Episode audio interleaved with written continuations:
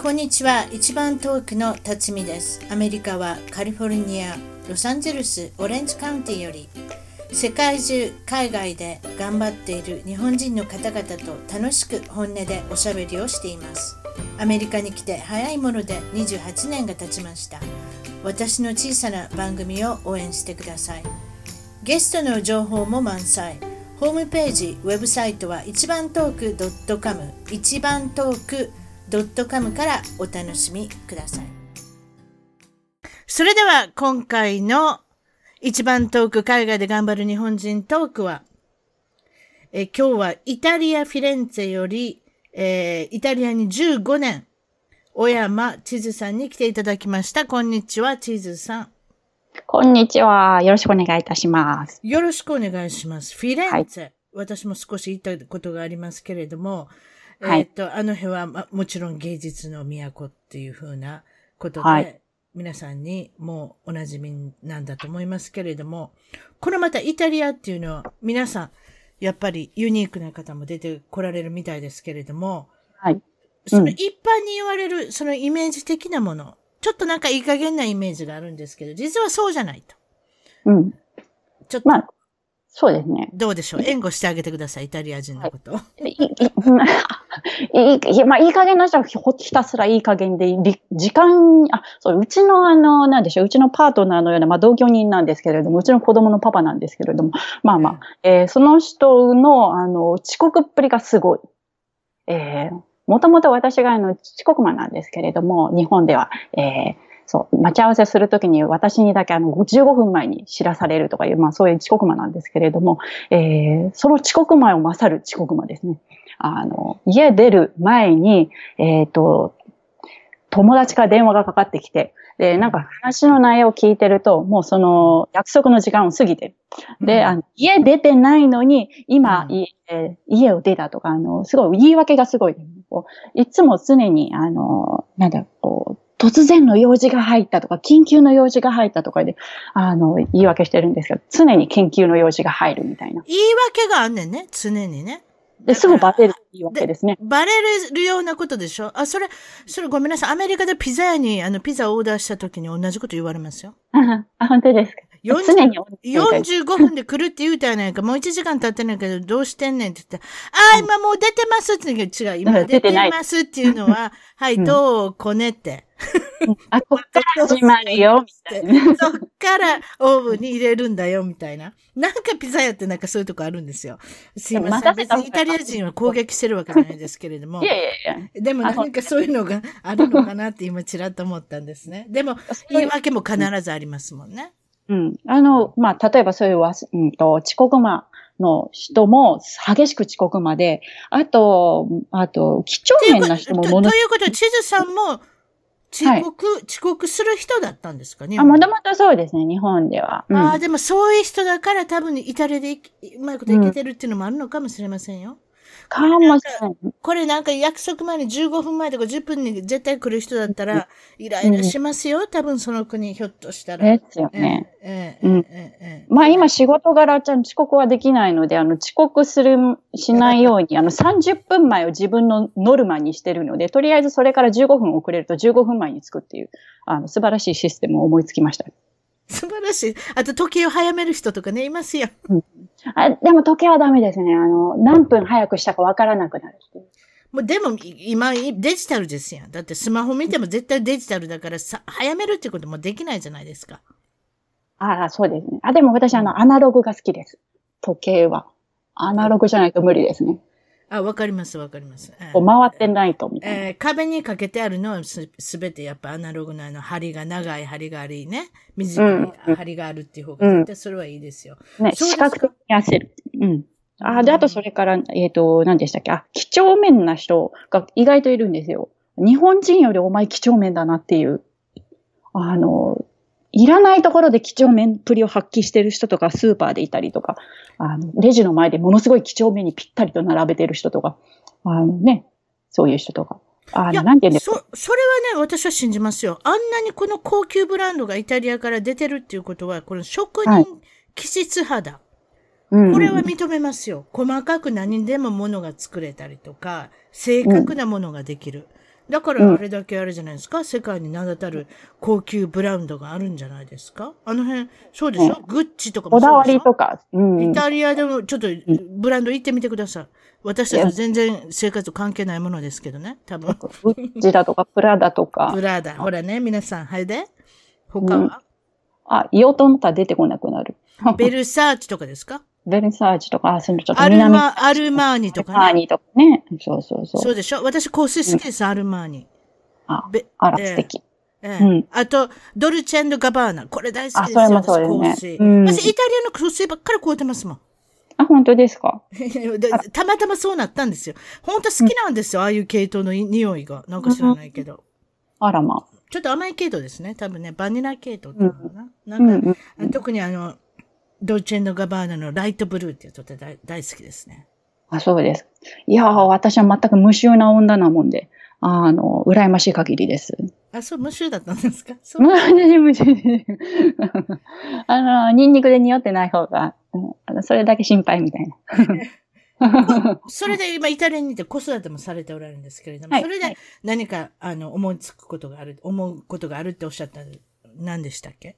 ああ、そうですね。その職人気質のところにも関係してると思うんですけれども、うんあの、なんていうん。日本だとちょっとある程度一定のところにキュッキュッキュッとまとめて、こう、皆さん、あの、ちゃんと掛け算も、九九も、この年齢にはしっかりできていて、で、前に習いしっかりできるし、団体行動できるしっていう、もう、まとめが、こう、小学生でぐっと完成すると思うんですけれども、見てると。あの、その、いうんと、ぐっとした、こう、まとまりが、イタリアの小学生ない。ないですね。あの、うちの子が、あの、日本の小学校に一度体験入学した時に、あの、すごく嬉しそうに言ってました。あの、日本の先生は踊らないんだよって。ってことは、あなたの先生どうなってるのねって。まあ、あの、ねおばあちゃん先生でも引退しちゃったいい人だったんですけれども、しょっちゅう怒鳴ってほしいですね、やっぱり。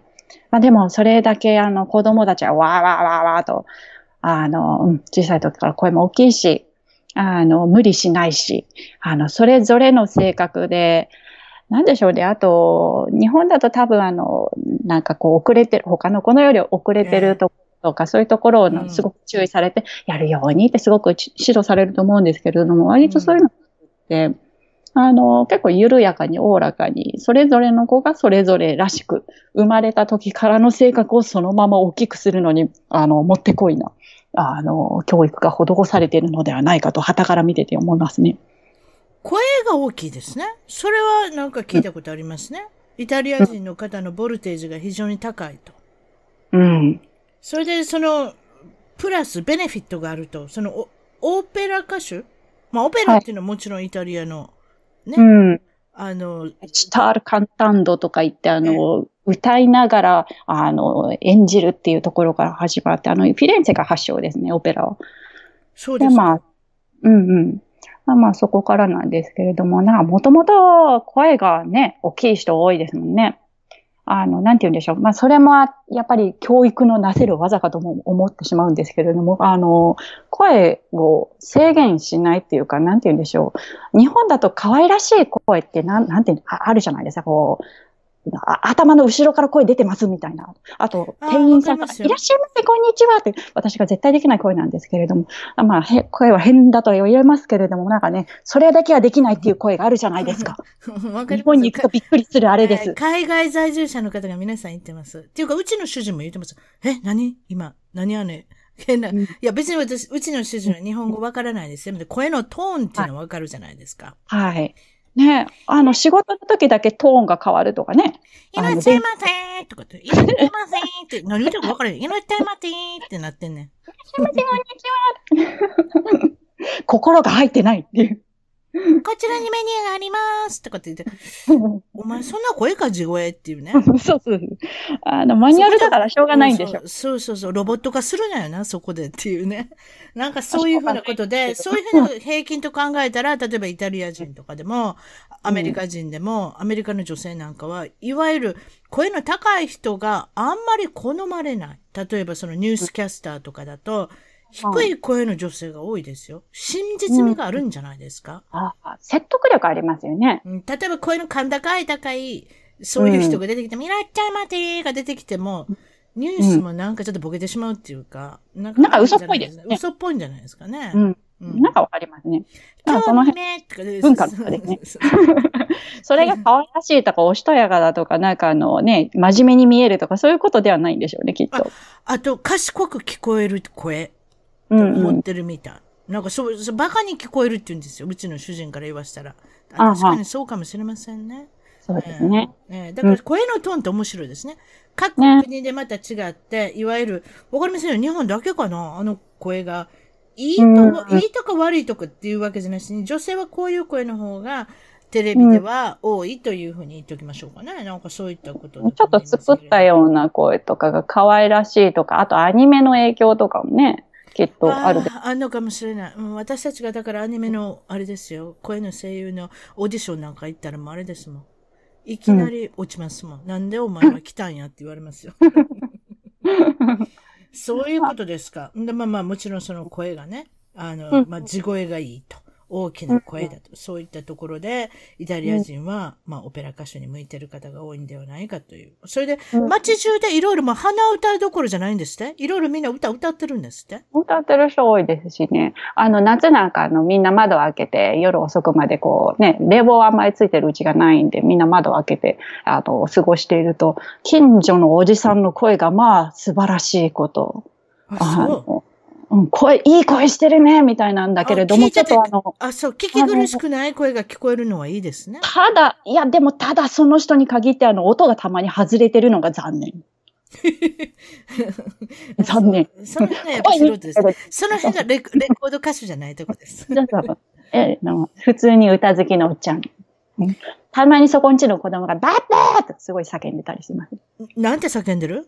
あ、バッボ。あ、バッボっていうのが、あの、イタリアのトスカーナ州とか、まあ、この辺では、あの、パパに当たる言葉で。あ、パパ？パパに当たる言葉ですか？うん、あの、パパっていうと、あの、すごく軽いとか、そういうイメージがあるみたいで。えあ友達はあの、コテコテフィレンツェ人なんですけれども、その友達とまた別のあの、南米のどこだったかな？ブラジル人だ。ブラジル人の友達がおっさん同士話してて、あの、バッボについて語ってたんですよ、二人で。えでなんか、ブラジル人の方が、バッボはなんか軽い感じがして、あああだよね、ああんまり良くないよね、はははって軽い感じで、軽いノリでふっと言ったら、あの、それを真に受けたフィレンツェ人、違うんだって、めちゃくちゃあの顔が、あの、眉間にシワが寄って、バッボっていうのは、みたいな、あの、うんそういうところが楽しいですね。はいあのー、い控えないで喋る。もう思いついたことを全て喋ってしまうっていうのが、やっぱりちょっと日本人と違うとこかもしれませんね。そこだったら、うん日本人だったらどうするかな間違ってても聞き流してしまってるのかもしれないです。いやいや違う、これはこうだっていうのが、そういうところが面白いですね。はっきりして正直で。ね。あと、批評が出るのも、あの、あれ、やっぱり弁証法とかいろいろのがあった、もともとそういうギリシャとか近かったじゃないですか。その辺の文化を、あの、いろいろ、哲学のギリシャ。うん何かとあの、議論するのが好きだ。うん、議論ね批判が。そうです、ね。もちろん批判もあの、すごく感情的なあの、なんて言うんでしょう、批判もパッて出たりするけれども、それに対して答える方も、あの、ちゃんと、あの、論が通った答え方をした人ああはいはいはいはいぱり素晴らしいというふうに考えられるの。なんかあの、意見を引っ込めるってこととか、空気を読めとかいう、そういうことはないですね。ななるほどね。あ、空気を読む。そんな絶対無理。無理無理無理。うん そうですか。えーっと、それでまだその、まあ、精神に病んでる人とかの、なんかお話をされてますよね。あそうです自ね。宅療養をさせるっていうね、その精神に病んでる人。うんど。どういったお話ですか？ちょっとお聞かせください。まあ、あの、精神医学に関してはね、そんな突っ込んで、あの、いろいろ勉強したわけではないんですけど、まあ、あの、その身近にいたんですよ。うちの上の階に、前住んでたとこのうち上の階に、あの、おばあちゃん、おばあちゃんに近いおばあちゃん住んでて、その人が結構、あの、病んでたらしくって、まあでもまあ、普通のすごく几帳面な、やっぱりあの、なんて言うんでしょう。やっぱりきっちりした人だったんですけれども、なんかそれが過ぎて、あの、妄想が入ってきちゃってみたいな、そんな感じで。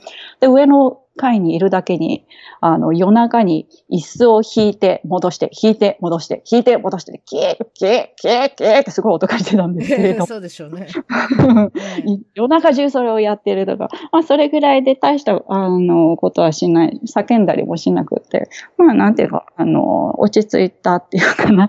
うん、そうだったね。でも、周りの人の、あの、なんていうか、その近所の人の対応ってみ、とか見てると、あの、面白いなと思ったのは、その人のことを、あの、普通の近所の人として、あの、接してる。普通に話しかけるし、普通に返事するしっていうので、決してなんかその人が特別だからとか病気だからっていう目では全く見てないっていうのが、すごくいいなと思ったんですよ、その時。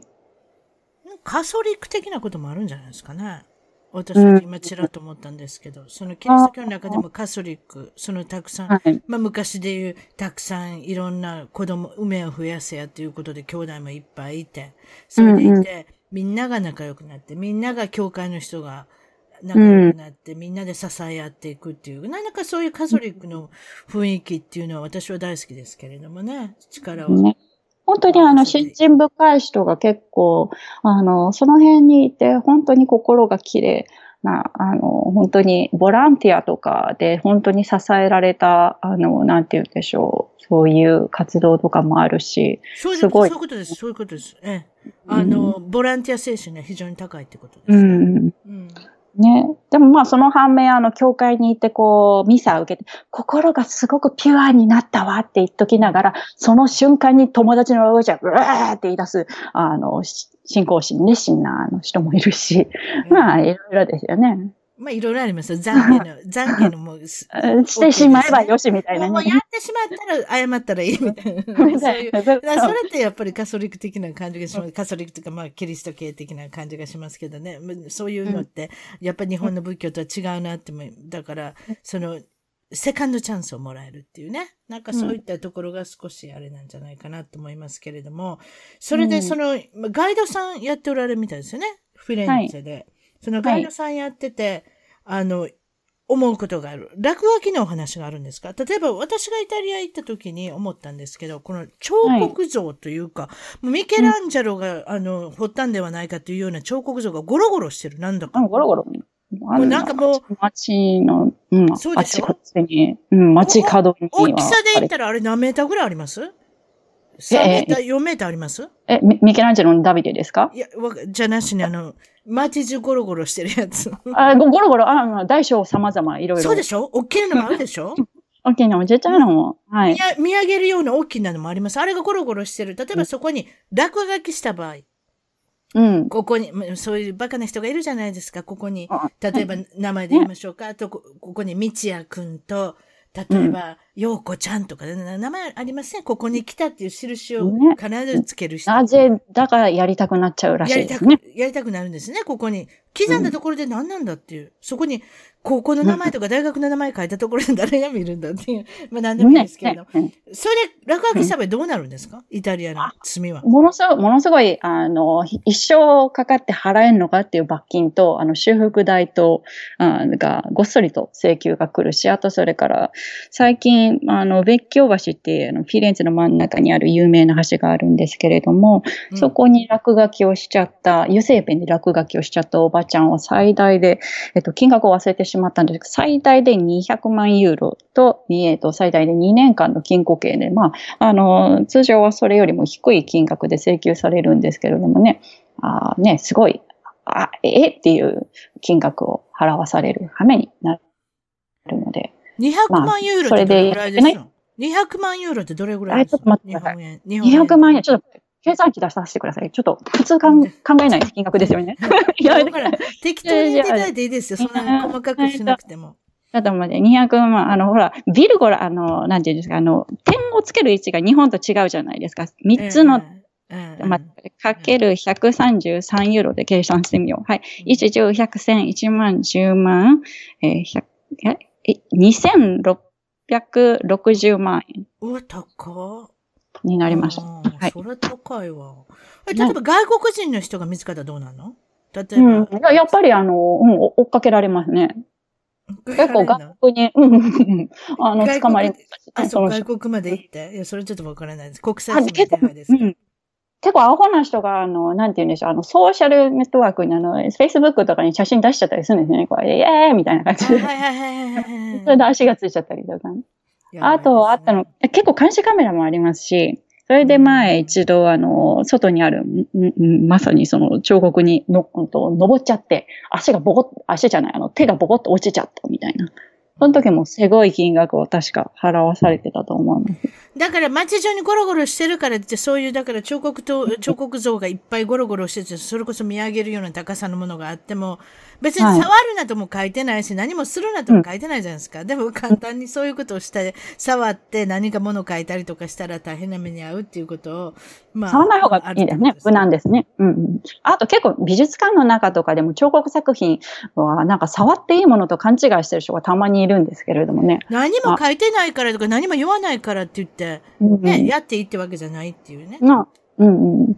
で、まあ、目が見えない人のための、あの、特別の、あの、ガイドツアーっていうのがあって、美術館、例えば、ウッフィチ美術館の主催の、で、その人には、あの、手袋が、あの、ちゃんと配られて、で、あの、強度がしっかりしてる彫刻を選んで、それで、あの、なんて言うんでしょう、ちゃんと管理のもとに触るっていうことができるんですけど、それ以外は無理です。あ、なるほどね。なんかあの、そこにあると触っていいものかと思って、こう手が出ちゃう人結構いるっちゃいますね。うん、うん、うん、うん。わからないで。え、いつも皆さん失敗談聞いてるんですけれども、日本へ帰国するとき、はい、一時帰国里帰りしようと思ったときに、はい、とんでもないものがなかったことに気づくっていうことなんですが、はい。どういうことだったんでしょう？ねえ、もう本当にパスポートね。いや、す忘れますね。はい。それで？忘れますね。あの、すごくあの、準備周到にこう、お土産これ入れて、あとそれから着替えもこれで、で、あの、移動中の、こう、あの、はこれ動きやすいようにこの服着てとかも全部細かく周到に、うんと、やってるのになぜかパスポートだけなかった。準備周到にしただけに自分の自宅の、あの、スキャナーで、あの、パスポートのコピーを取ったんです。ね。そこ、そこまで頑張ってやってたの？に。そこまでしっかりやってるんですよ。もしもなくして、万が一の時、あったら便利だからっていうので、あのパスポート、私の分と子供の分と 2, 2冊トントンと置いて、スキャナーのところに。で、しっかりとコピーをして、そのコピーもちゃんとすぐ出るような、あの、小物入れに入れて、えー、で、えー、パスポートをそのスキャナーの中に入れたまま空港に着いて。ああ、よくあるこっちゃ。そのスキャナーの中に入れたまま。スキャナーの中、ね、あのスキャナー魔物ですよね。うん。食われますね、スキャナー。うん。あと、パスポート、あれやろな、そういう人もいるやろな。パスポートエクスパイア証あの、期限切れてんの知らずに持ってた人とか、そういうのもあるん違う？ああ、ありそうですね、ありそうですね。ねなんかよく出てる、うん、よく出てる人とかだったら、そよく出てるっていうか、うん、あんまり気づいてない人とかいるん違いますだからうちも、何年に一回とかなると。海外出るときは子供のやつ必ず調べますもんね。うん、子供ってほら5年ぐらいで切れますやん。だから、結構なスパンですよね。5年ってすぐですよね。そうそう、5年ですぐじゃないですか。だから、急いだことありますよ。だから、あの、高いんですよ。またこれエクスプレスにするとね。お役所はそれで儲けてるから。ああ。3週間で、3週間以内だったらいくら、はい、あ、そういうのがあるんですか？そう、お金、いくら、いくらお金積んだら早くしますっていうサービスがあるんです。多分そういうので。日本大使館ですか？それ。ちょこちょこちょこちょこちょこ、アメリカの大使館。アメリカの。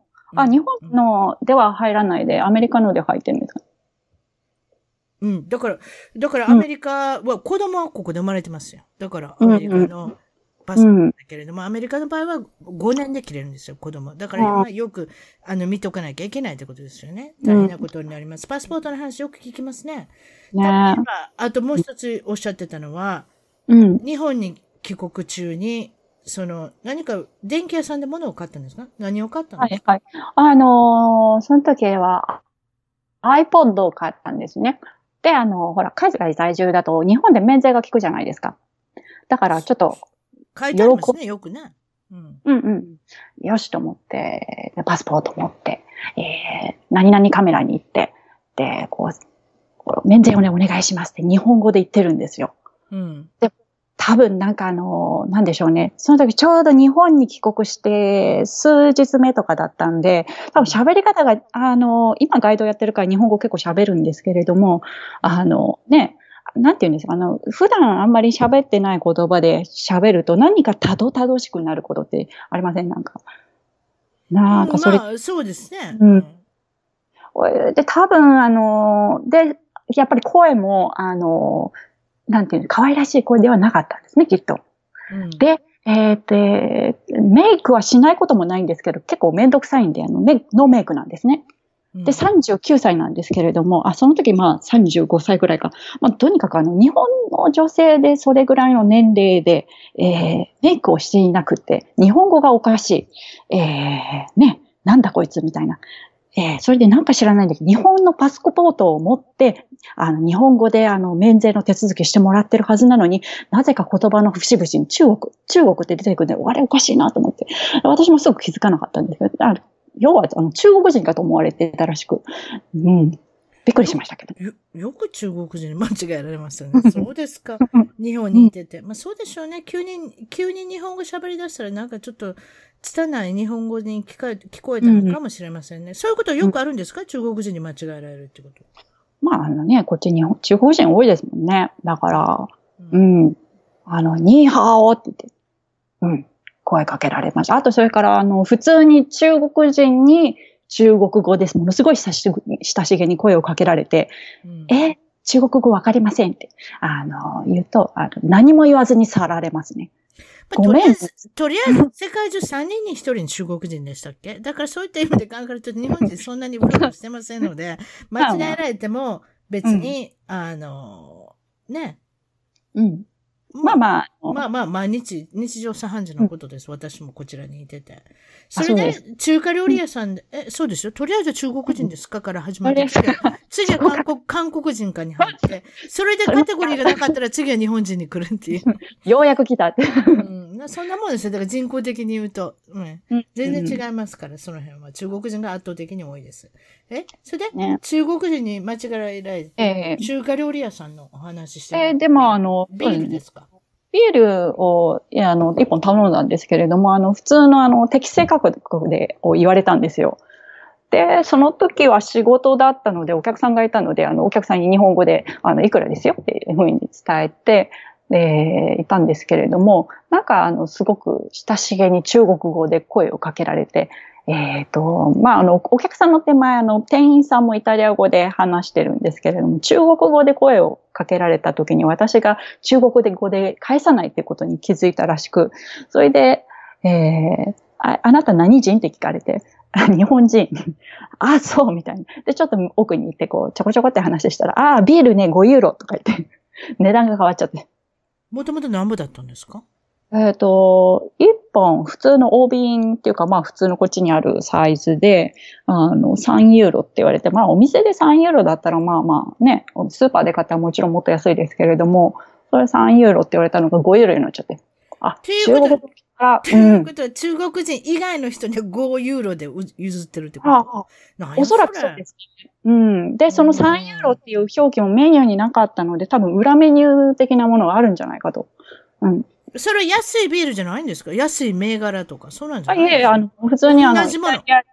うんうん。イタリアで普通に一番あの、アサヒビールみたいにメジャーなモレッティっていう、あの、ビール。なんちゅうことやってるんですか？いわゆるシャブツじゃないですか？自分の国の人たちには安く、あの、お分けしてるって。おなん、すごいな。あ、そう。うん、残念みたいな。あ、そうそう。それでさっき聞くの忘れたけど、パスポート持っていかなかったら、もう、もう一回、あれですか、お家に返されて、次の日に乗るんですか、うん、次の日の。どうや、どうなったんですか？いや、その時結局あのチケットがおじゃんになってしまって安いやつだったから、あのー、で、あの、消費者センターっていうところに聞いて、なんかそれはおかしい。なんかまあ空港でもイチャモンをつけて、あーって言い争ったんですけれども、まあ、あの、対応した人のが外れだったんですね。あ人によってはなんか、振り替えで大に乗せてもらえたっていう人もいたんですけど、なんかその時の人は本当に何を言っても、本当に絶対ダメっていう。そう、人によりけりね、そういうのってね、優しくしてくれる人、優しくしてくれない人と。ほんで、それでおじゃんになった、そのチケット。おじゃんになって、まあ、しかも今安いチケットで、確かの、往復で404ユーロっていう、すごい安いチケットだったのもあったんですけれども、うん、まあ、でもあの、空港使用税とか燃料費料とか何でしたっけ？あの、燃料費チャージで、な、な、なんかありますよね。ありますね。空港税とかもね。うん。そういうのは税金は払い戻しがされるはずだからっていうことを聞いて、で、それを、まあ、アリタリア空港だったんですけど、まあ、アリタリアにそれ、あのね、えー、書き留めで、あの、出して、あ返金を請求したら50ユーロしか来なくって、それをまた文句言って、もう一回あの、書き留めで出した。またあの、50ユーロとか、なんかそういうよくわからない順になって、で、結局、あの、裁,、うんと、裁判にしたら元が全部、あの、取れるかもしれないけど、でも、もともと404ユーロの2人分だったから、まあ、808か。まあ、その程度のものに、それだけやる価値があるのか。で、仮に負けたとしたら裁判費用、費用全部自腹になるよってことを、ね えー、まあ、すごく親切な弁護士さんでしたけれども、まあ、そう言われてもういいかって思って。それ結局いつ行ったんでいつに行ったの？日本に。自分で急に買わなきゃいけなくなったってこと、はいまあ、だからその時は、あの、うん、諦めて、えー、その2ヶ月後のだったかなまた買い直して。ああ、2ヶ月後。ああ、うん、それじゃ次の日に行ったとか、そんなんじゃないんですね。それじゃうん。まあそんなにあの余裕、うん、仕事でとかじゃなかなくて、普通に里帰りだった。それでも2ヶ月待って行ったんですか？そうですか。はい。うん、えー、もうショックですよね。あの、カウンターでパスポートがないって分かった瞬間のあの、あの、それだけでね。頭の中、どういう思考をするかっていうのが自分で面白かったですね。あの、私は今コピーを持ってる。これを持ったら何かができるはずとかよくわからないことを考え出すんですね。いや、でも、それを考えるのがす、すごい全部一瞬なことで、これは一度帰らなくちゃいけないってことをふっと気づいて、もう絶望に入ります、その時ね。で、よりによって2時間前じゃなくて1時間前に行ってるんですよ、私その時。あの、そあ、そう。まあ、早めに言っといた方がいいかもしれませんね。そういうことを考えるんだったらね。学びました。はい。うん、うん。まあ、空港に近い人だったらね。だってそこで帰れたかもしれないじゃないですか。そうなんです。その時、あの、タクシー使って往復してもらったけど、あの、15分間に合わなくって。それは海外に出かけるのに1時間前は、それきついですわ。そうですか？まあ、そういうとこから学んだってことでしょうね。そういうふうに最初はあれなんですよ。でも、あの、国内線なんで。あの、フィレンツェ空港から。国内線で1時間前。そうだっありえますね。うん、ねフィレンツェから直行便はないんで、フィレンツェ、ローマがミラノかなんかの時で。それでまあ。そういうことですか。わ、うん、かりました。それでは次のお話なんですけれども、はい、えー、っと、救急車で一回運ばれたことがあるってことなんですが、はい、その様子を教えてください。はい。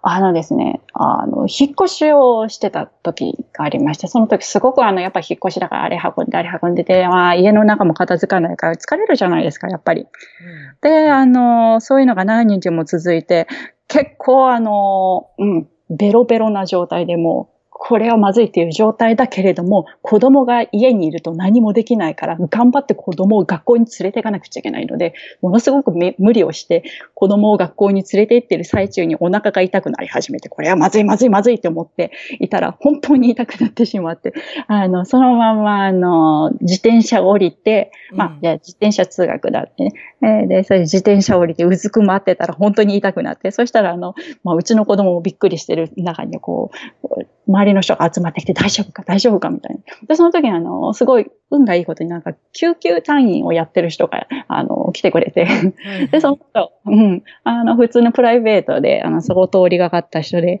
で、あの、自分がこう、こう、で、あの、なんて言うんでしょう。そういう人ってあの、あれですね、あの、優しいとかじゃなくて、あの、すごく、あの、なんか、うん、必要なことをちゃんと 聞いて、で、こう、こう、こうってすぐ全部分かって把握してしっかり救急車を呼んでくれて、で、そこから救急車に乗って、あの、救急病院に行ったんですけれども、うん、えー、フィレンツェの救急窓口っていうのが、あの、街の中にあるんですよ。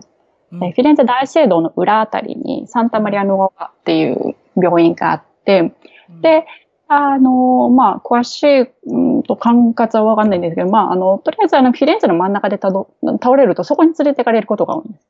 で、で、街の真ん中なだけにですね、救急車に乗って、担架に乗せられて、こう、寝転がっている中をえその救急車ってやっぱりピーポーピーポー、あ、ピーポーじゃないか。まあなんかあの、サイレン鳴らすんで、この最優先の、あの、で通してもらいつつ、大聖堂の真ん前、ど真ん前を通って病院に連れて行かれるんです。あの、救急車からの風景が最高ですよ、あれ。あの、フィレンツェ大聖堂を寝っ転がって見ることができる。まあ確かに寝転がってますもんね。しかも最高にあの、と、と最優先の人ですもん。ええ。人をかき分けて救急車で運んでもらって、あの、病院に連れてってもらえるっていう素晴らしい、またとないあの風景を見ることができる、あの、救急車体験。まあ、超 VIP で乗せていただいたってことなんですが、結局あなたの健康状態はいかがだったんですか？その後。普通にただ疲れてただけです。何やそれ？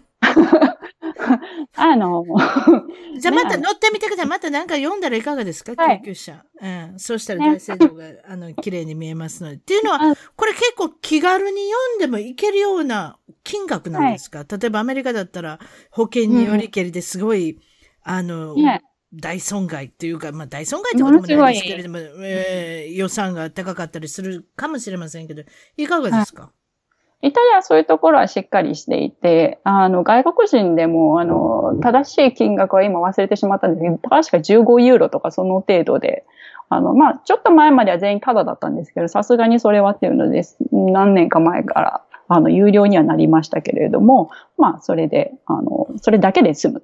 全部の検査費とか込みで、あの、2000医者の2000円ぐらい？あ日本円で言う2000そうですね円。2000円ぐらい。うん。うわーそれすだったと思います。うんうん。またちょっと変わったかもしれませんが、あとそれから、あの、州によって若干違うところもありますけれども、うんでもまあ大体それぐらいですか。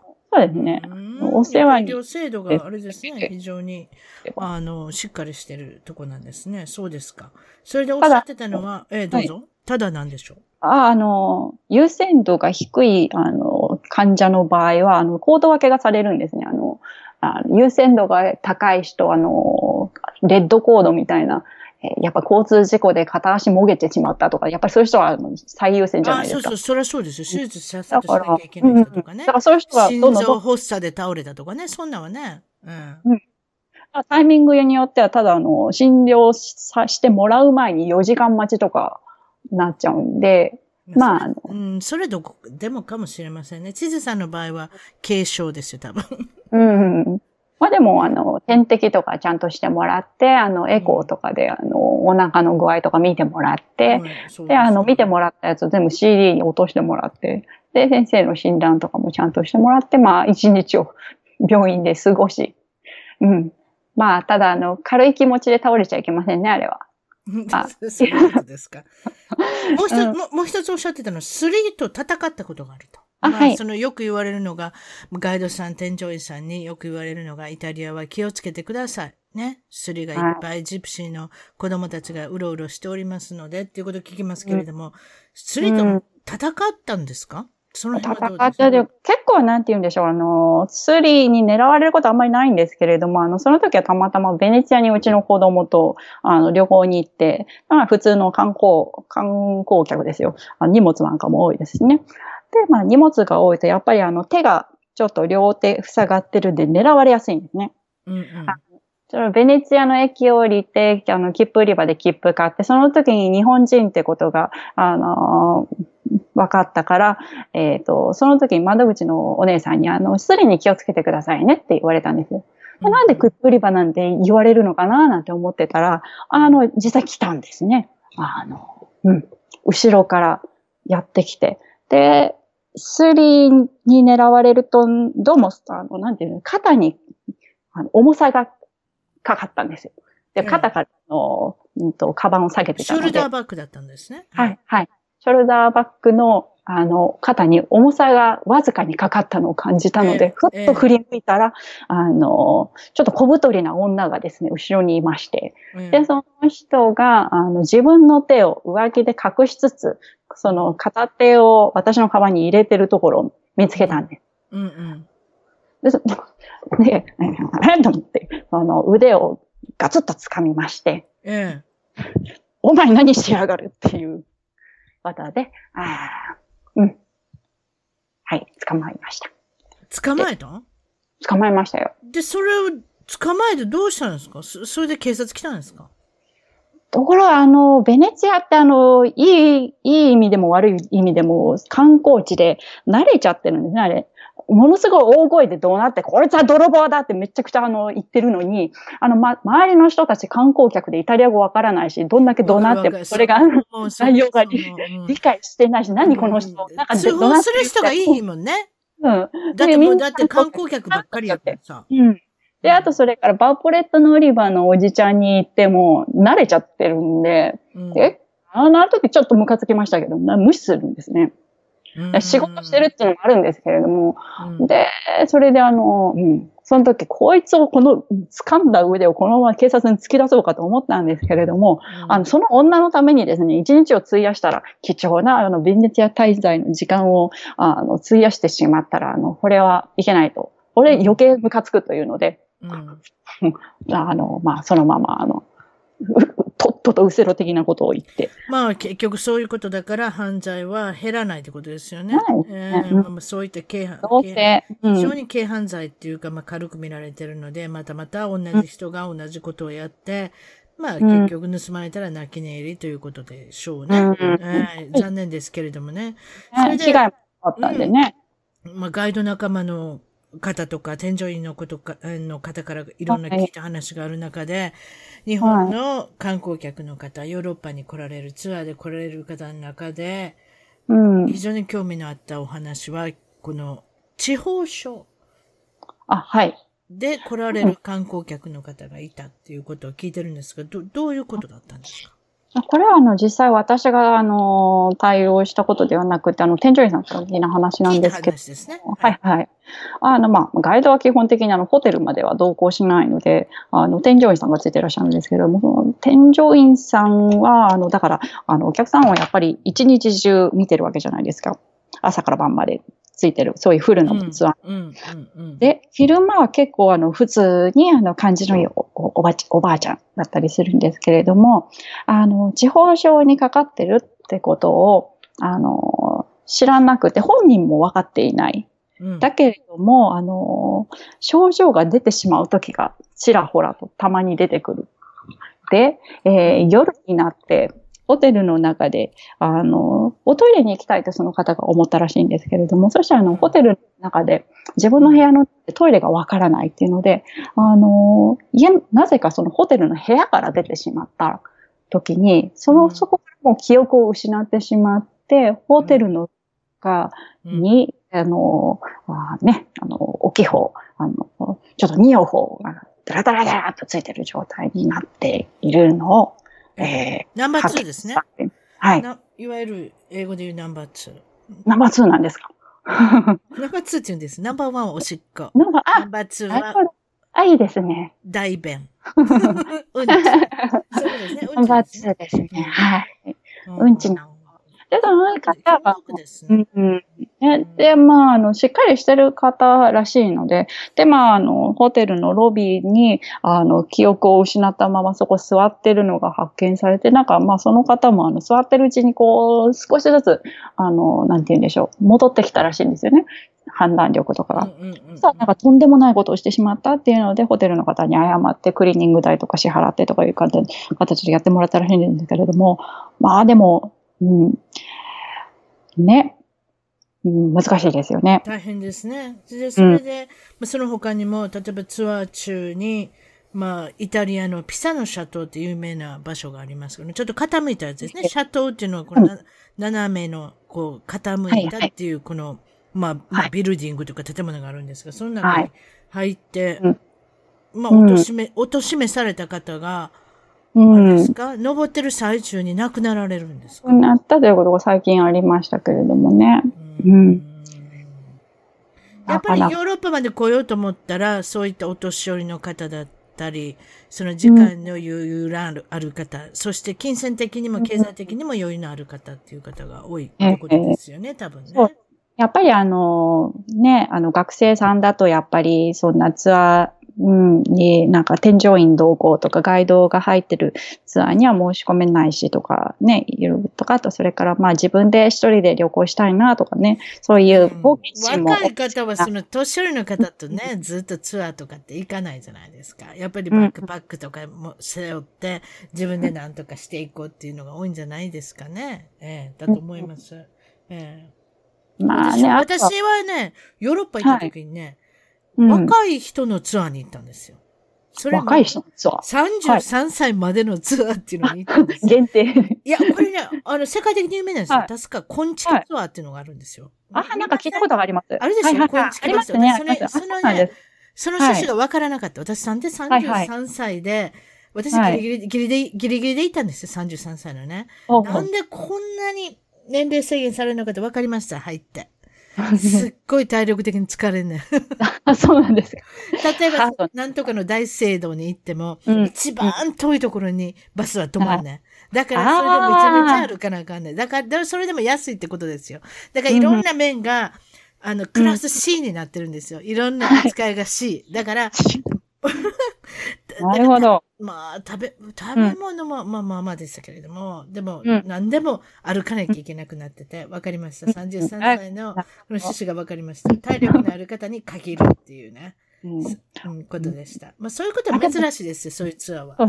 でも日本からいらっしゃる、あの、結構、あの、高い年齢層の方、お元気な方多いですね、でも。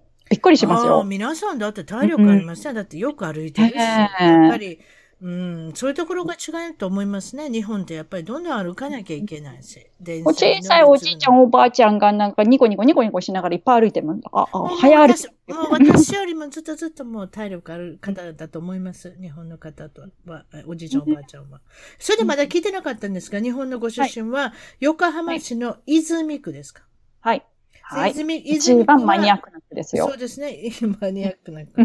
たえー田舎、田舎っぽいところ、田舎っぽいんですか？そこは、田舎っぽい。ね。あの、小学校で田植えができるっていう楽しいところですよ。でそこでそういうことですか。カエルを捕まえ、レンゲを積み、なんかそういったところの、まあ、あの、あれですかね。まあ、よ横浜市って言ったら、なんとか区って言ったら、とても大都会なイメージがありますけれども、まあ、打って変わって田舎が、あの、うん田舎っぽい、田舎っぽいところ。まあ、いわゆる、まあ、いいですよね。子供には自然があって。そうですね。ベッドタウンですね。なるほど。で、なんか、うん、泉区の人間はそれであの、よく、あの、自虐的に言うんですけど、戸塚区だったんですよ、もともとは。戸塚って言うと JR も走ってるし、東海なんですけれども、ええで、戸塚区の中の一番、あの、下水道普及率の、あの、ひ低いところ、あの、一番田舎のところを、あの、切られて、水道普及率。そういうところからわかりますね。う んはい。確かに、統計的ほにそういうところわかります。のかっていう。えー、うんボッタンイコール田舎っていうね。うんうん。えーまあ、そういう、あれ、アメリカ人に見見せたらめちゃめちゃ怖がりますよ。ボッタンのこと。ああ、びっくりしました。え？こんなとこでできないってうちの子供言いましたもん。うんボッタンでやったら落ちるって。あれ？我ボッタン？慢するとか言われてどないしょうあ、ボットンじゃないんですか？ボッタンなんですか？いやいやや、ボ関西？なんかね、親戚の家に行ったんですよ。滋賀県の親戚の家に。はい、はい。何年前でしたかね ?10 年ぐらい前かな。ボッタンでしたよ、まだ。びっくりしましたもん。こんなところにこんなものが、ボッタンがあるのかって。ちょっと待ってください。私が変なところで引っかかってる。ボットンって私は言ってるんですけど、ボッタンですか？あ、わからん。え、ボッタンですよ。あれでしょ？だから結本当で局、あ、推薦じゃない、推薦じゃないってことですよ。うん。ボうんッタン式って言いません？そういうのって。はい。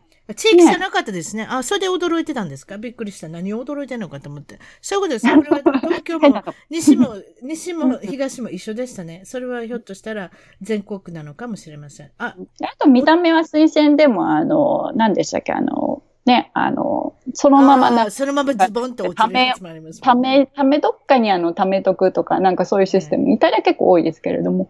ええうんそういうのありますよね。うんそうですか。あの、お父さんは大学の職員で、お母さんはパート働きで、お姉さんがはい一人いらっしゃったということで、はい。それで、えーっと、何かあな、えおっしゃってたの、両親はあなたのはい大学の進学、入学とともに、離婚を決めてらっしゃったと。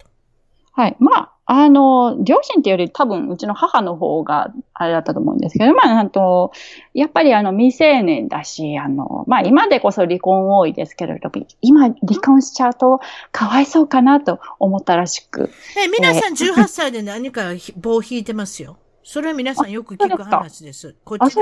こっちはどうかわからんけど、日本でそういうの聞いたことあります。18歳までは一緒にいましょうと。で、うん子供が育つまでっていうのは18歳。結局大学が入るまでっていうことですよね。うんまあ、でもあれ子供から見てみると、あれ大きな迷惑ですよね。勝手にこ離婚したいならしてくれっていう話ですね。私もそう思うんですけど、だ、だ結局あれじゃないですか、大学進学に関わるとか左右すると思ってはるんちゃいますなんか余計プレッシャーみたいなうん それで。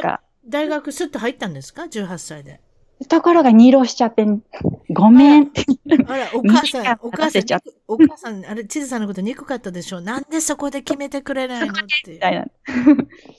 え？みたいな。あの、合格祈願のお守りとかくれたの。あ、それだったのかな、実は。って。後から思って。でお母さんは中学校頃からもういなかったの？いなかったっていうか、その、そい出たり入ったりですか、うそうですね。まあ、だいたい、そうそう。だだいたい高校生の時はあまり家にいなくて。うんまあ、だったら普通に離離婚しちゃえばよかった話なんですけれど、まあ、その、まあ、その当時、離婚がブームになってきたあたり、走りのあたりですね、だから。うん。まあ、多分、あの、なんて言うんでしょう。あの、やっぱりしにくかったんでしょうね。それたまに帰ってくるっていうのは、あれですか？っていうことは、外に誰かいたってことですね、多分ね。そうなんですね。うん。で、その人と彼氏がいたってうんことでしょうね。そうなんですね。で、で結局それで、あの、再婚して、うん。まあ、それで再婚して、またに20年ぐらい。うん。あ、そう。20年も続いたし相当なもんですね。でもね。ねでまた、あの、離婚するのかな？どうなのかな？みたいな感じになってますけれども。え、ちょ、ちょっと、こ、こみたこと聞いていい？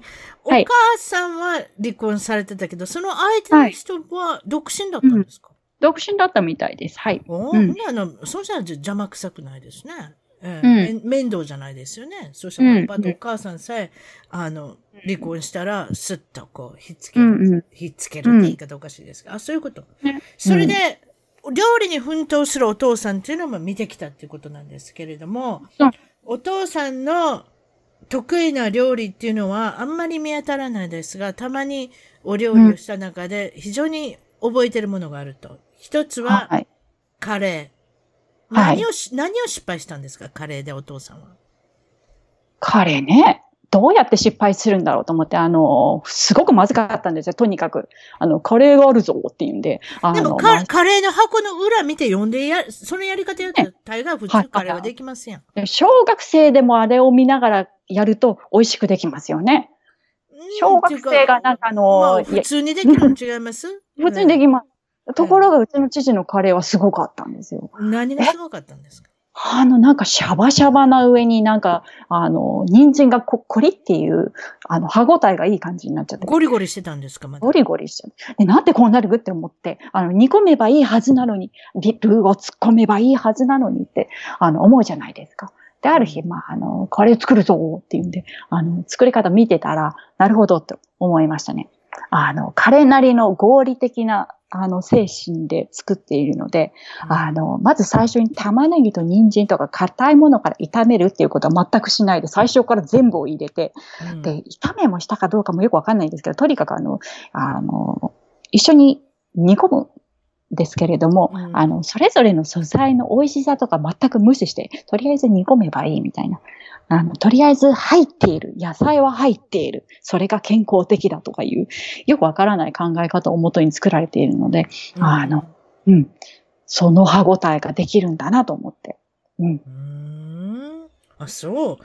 それで半分に、にまあ、まあ、半分なんですかね、硬いようなものを食べてて。あと、なんかあれでしょうね。あの、うん、長い、長いこと料理するのが嫌なんじゃないですか、多分。多分、そうですそれもある長いこと料理するとな時短間でやだりたい。っていう。短時間でやりたい。なんかそういうのもあるね。あるのかもしれませんね。すべてが計算づくの人なので、あの、たまに実家に帰ると、あの、なまな板使うじゃないですか。で、ええ普通に洗って、また元の、あ、元にあったところに戻しておくと、いきなり怒られるんですよ。なんでおじゃないって。裏と表が逆らしいんですよう。るさいな。男の人が料理するとうるさいね、そういうところ。本当にももう、あれですよ。女性なんかもう適当ですよ。う。ね玉ねぎが落ちても、ああ、大丈夫、大丈夫、水で洗ったらって。女男性だったらパッとしてますもん。そんなんやってたら、適当でいいんですよ。落ちたものは洗う、また洗って使う。3秒ルールとかあるしね。そう、3秒ルール。それで冷蔵庫の中で何か見つけたぞ。うん、ちょっとやばいから匂ってみて。うん、私が判断したらこれやって、もうこれは使ってみようとかね。男性も絶対そういうことできないですよ。その、あの適当っていうのがあれな、ねできない人っていうか、そうですか。お父さんの鍋料理もすごかった。この鍋料理を教えてください。あの、日本に久しぶりに帰って、おう鍋を作ったぞってすごくあの自慢げに言うんですよ。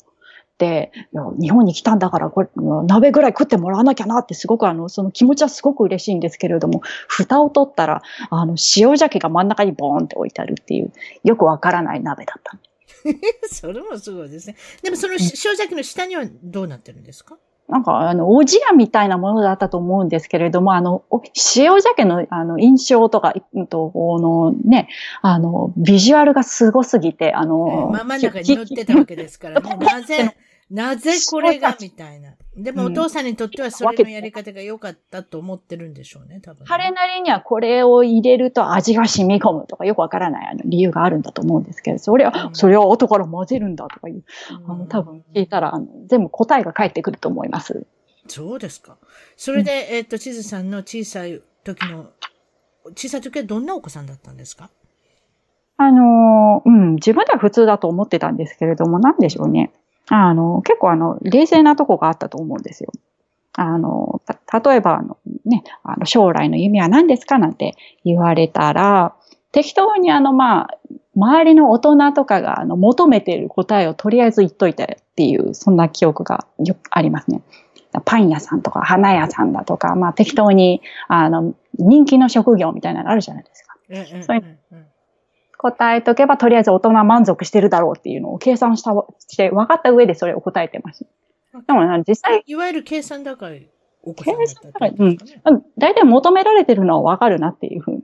なあとう、ん特にまあ、夢がなくってもいいじゃないかっていうか、夢を押し付けるっていうような、こう、キラキラした、あの、みんなで将来、未来に向かっていこうみたいな、そういうキラキラしたのがあまり好きじゃなかったので、あのね、その辺が冷静で。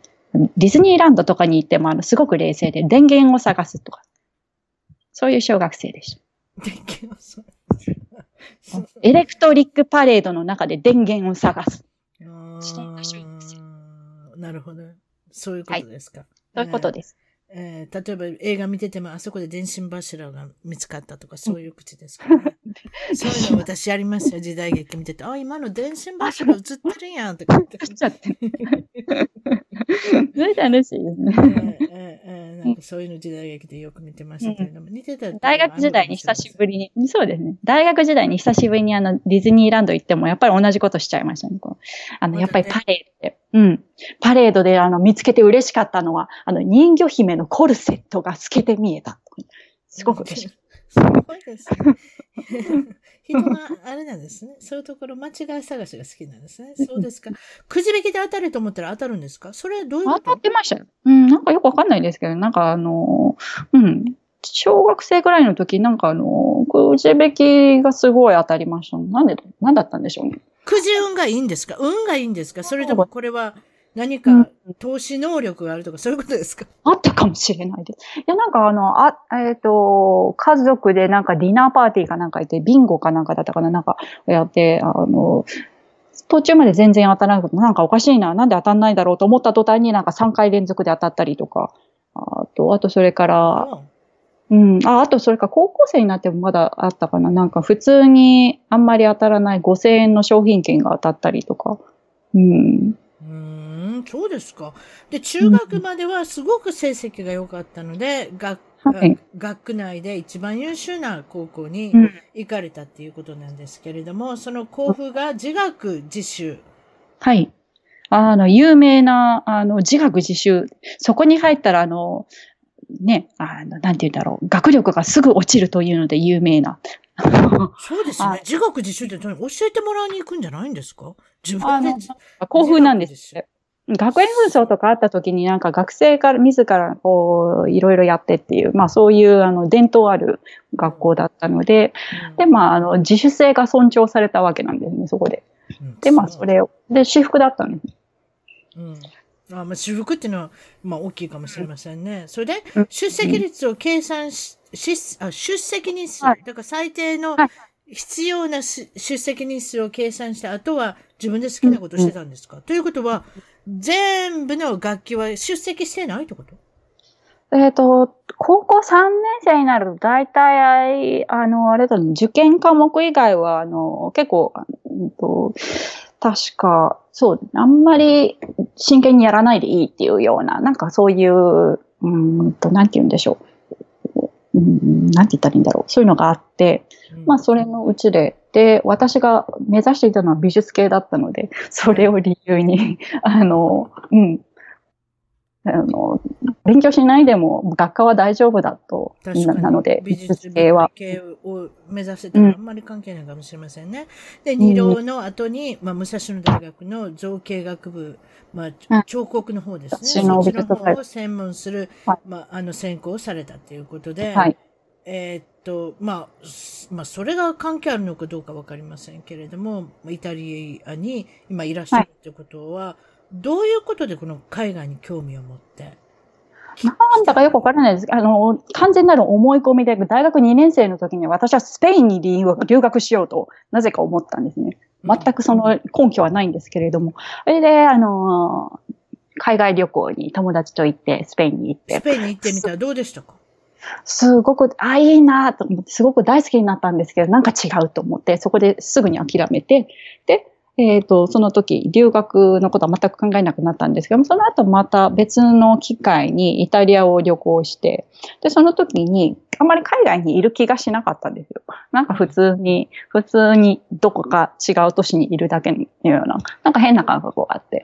で、それで、それもあって、あとまあ、やっぱり好きな美術の関係の大学時代やりたかった、まあ、マニュアリズム時代っていう時代があるんですけど、ルネサンスの後の。で、その時代の勉強をしたくって、それもあって、で、フィレンツェに留学しました。あ、フィレンツェに留学したのね。そういうところで。はい、それで、フィレンツェに留学した後、誰かと知り合うから、はい。ご主人というか、パートナーと知り合うんですか？どういうふうにして知り合うんですか、はい、いやーもうふざけてますよね。あのー、それはふざけてますよねって、いきなり言われてもそんなわからないですよ。だって、皆さんね、声かけてくるじゃないですか、イタリアに、イタリアに行ったら。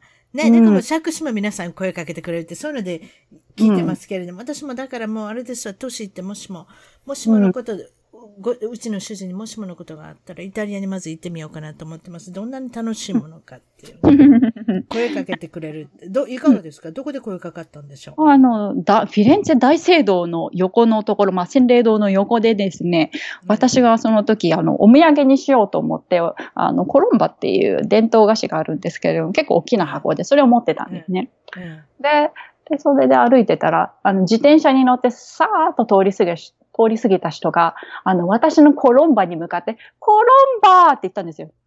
で、それが彼です。私よりもコロンバをお前先に見たなっていう。で、その時からな、あれなの？会話が始まるってこと、はい、その時に、うん、すっごい怪しい人だなと思ったのが最初の印象なんですけれども、その時ちょっと話をして、で、別にまあ普通に別れて、じゃあねって言って、別れたら、その後、次の日かなんかでスーパーマーケットでまた会っちゃったんですね。いや、それ奇遇ですね。それまた会ったら、コロンバって言ってるんですか？この時はまた違うお菓子もらいました。そ、うん、その時は。またお菓子ですか？お菓子で、うん、そっから、まあ、あの、あれですか？はい、あの、気があって、そっから、うん、あの、それはいつのことですか？何年前のことをおっしゃってるんですか？これは。だからそれが、何年前だろうな。こっち来た。その時は旅行しに来た時だから、だから大学在学中、大、研究生をしてた時ですね。うん。だから何年前になる？の何？知らないその13年前ぐらい？うん、もうちょっと前ですね、だから。うん。それで、えー、っと、子供さんができて。はい。娘さん、娘さんのお父さん。そういう形で。はい、ということは結婚されてないってことですね。結婚してません。同居は今でも一緒にされてるお父さんでいらっしゃるってことですね。はい、あなたの娘さんのお父さん。はい。ということですね。だけれども、あの、別れてるんですよ。え？え？何？別れてるの？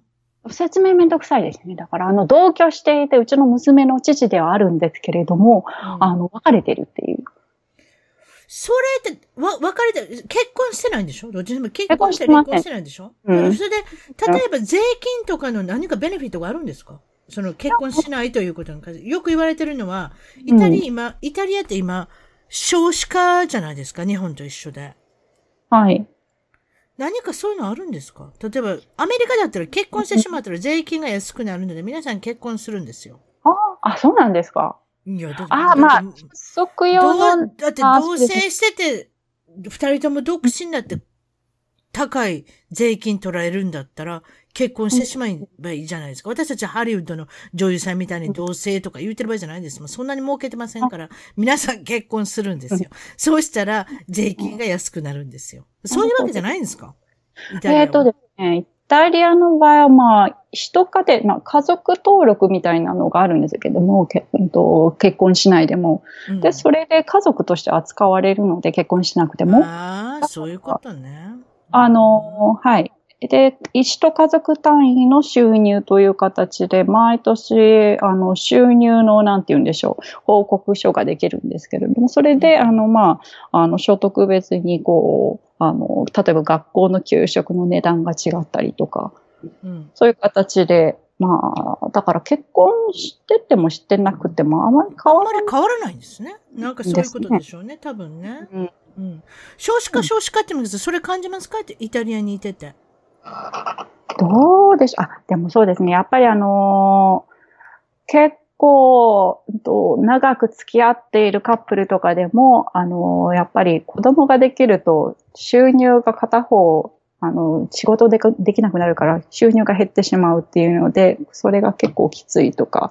うん、で、まあ、カップルで両方共働きでいると、まあ、とりあえずそれなりの生活は送れるじゃないですか。うんうんうんうん毎年バカンスでどっかでかけて、それどころかできなくなるっていうのが嫌っていう。そのできなくなるっていうのがネックになってるんですね。うんああ、そういうこと。あと私が聞いたのは、ママズボーイが多いって聞いたんですよ。お母さんとお父さんの元で一緒に暮らしてる、もう大きな男性、大きいっていう、年いった男性ですよ。いわゆる、今期の入った、もう結婚考えなきゃいけない30代の男性がまだお父さんとお母さんのところにいるって言うんですよ。それで、例のやつですよ。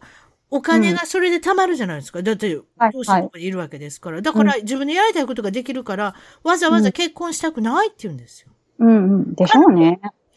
それも困る。だからカソリックのこのイメージとして、埋めを増やせのイメージが、なんと今少子化で子供ができないっていうね、イタリアではそのうんことで悩んでるっていうのが、この間大きく取り上げられてたんですね。アメリカのあの有名な番組で。それで見て私はそれで思ってるんですけれど、興味あるなと思ったんですけれども。税金が高いのと家賃が高いので、多分そうでしょうね。だって。救急車が20ドルだったら、どこかで、やっぱり見返りが来てるってことで、どっかでギクシャクしてるってことです、予算的にね。だからそういうところが見直さなきゃいけないのかもしれませんね。よく言われてますね。そういうのね、見直さなきゃいけないね。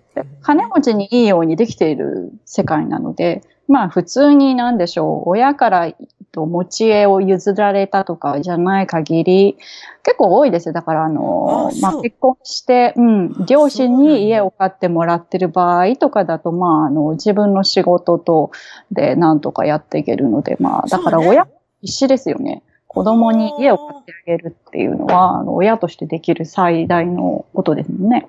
あ、子供が。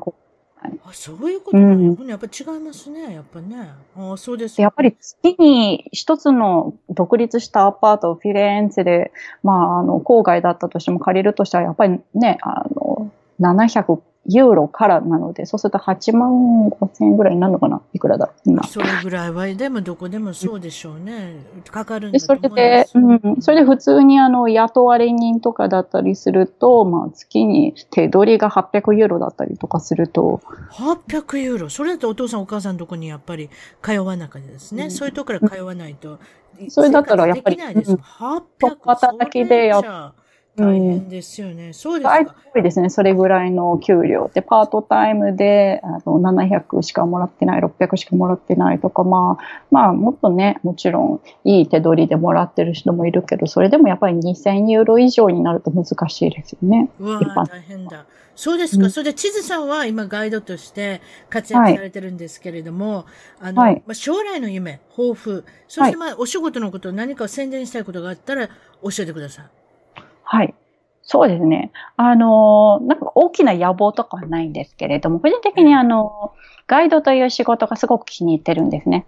まあ、なんて言うんでしょう。自分の趣味でイタリアの国内旅行をしたりして、それが、あの、まあ、勉強するのが好きなんですけれども、それが、まあ、仕事になるし、だから、あの、趣味と実益、えー、が、合致して。ことですね。うん。うん、それ素晴らしい。ね、うんうん、なので、まあ、こんなペースのまま、で、もうちょっとそういったことを、なんでしょうね。一般的に日本で思われているガイドっていう職業は多分、ちょっと謎なところが多いと思うんですね。やっぱり、あの、辰巳さんもお話しして、えー、いらっしゃったように、あの、ガイドなのか添乗員なのかがよく、うん、区分がわからない。うん、うんですね。で、まあ、道案内するだけが、あの、ガイドって思われている分もやっぱりあるんですよ。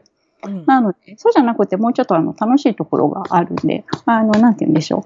あの、こう、美しいものを見て写真を撮ってそれで終わりっていうと、やっぱり、あの、寂しいなと思うので、そういうところをもうちょっとね、あの、あの、面白く、あの、お話をして、あの、ご紹介していけたらなと。なるほどね。まあ、その、観光客で、あの、ガイドとして、まあ、ガイドを雇う側としては、やっぱり自分に合ったようなお話をしていただきたい。何かそういったユニークなお話だとか、はい、自分の興味のあるようなお話とか、そういったこともやっぱりあれですもんね。あの、うん、いろんなことを、知識を持ってなきゃいけないですもんね。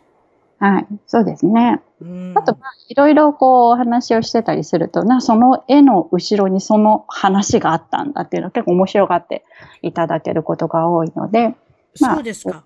うん、まあ、だから、それでブログも書いておられるっていうことで、またブログの案内は、はい、え一番トーク .com のゲスト情報にリンえリンクを、あの、付けさせていただくようにします。そして、えっ、ー、と、もしも興味があればですね、えー、地図さんにぜひ、フィレンツェの、まあ、まあ、イタリアのガイドをしてほしいっていう方がいたら、Facebook で繋がっても大丈夫ってことなので、はい。Facebook ではどういう名前で出てる出てるんですか？えっとですね、私のサイトの名前がですね、クーポラとクモっていう名前なんですね。フィレンツェガイド、クーポラとクモ。で、それであの検索していただければ、あの、Facebook が見つかると思いますので、そちら、あの、で見ていただければなと思います。そこにもいろいろ載せてますので、個人的につながってもいいですか？この際、個人的につながってもいいですか？チーズ、はい。お、お山さん。これはあれですね、はい、アルファベットで地図、はい。お山で出てるんですか？はい。大山と呼ばれて困るんですけれども、小さい山と書いて大山なんですけれども、あまあまあ、めんどくさい名字ですね。地図は、はい。な千日。地図は、え、千日？え、それでも出てくるんですか？そういうことですか？あの、ローマ字で登録してます。なので、小山地図で、えー、検索していただければ見つかると思います。小山地図で、小山は小さな山。そして地図は線の地図で、それで検索していただいたら Facebook でつながりますんで、はい、ぜひガイドをね、あの、まあまあ依頼したかったらそういった形で連絡してくださいということで、あとはブログのサイトとか、いろんなリンクを、えっ、と、ブログ、えー、私の一番トーク .com の方に、あの、載せることにします。今日はどうもありがとうございました。お忙しい。こちらこそ、ありがとうございました。はい。失礼します。はい。失礼します。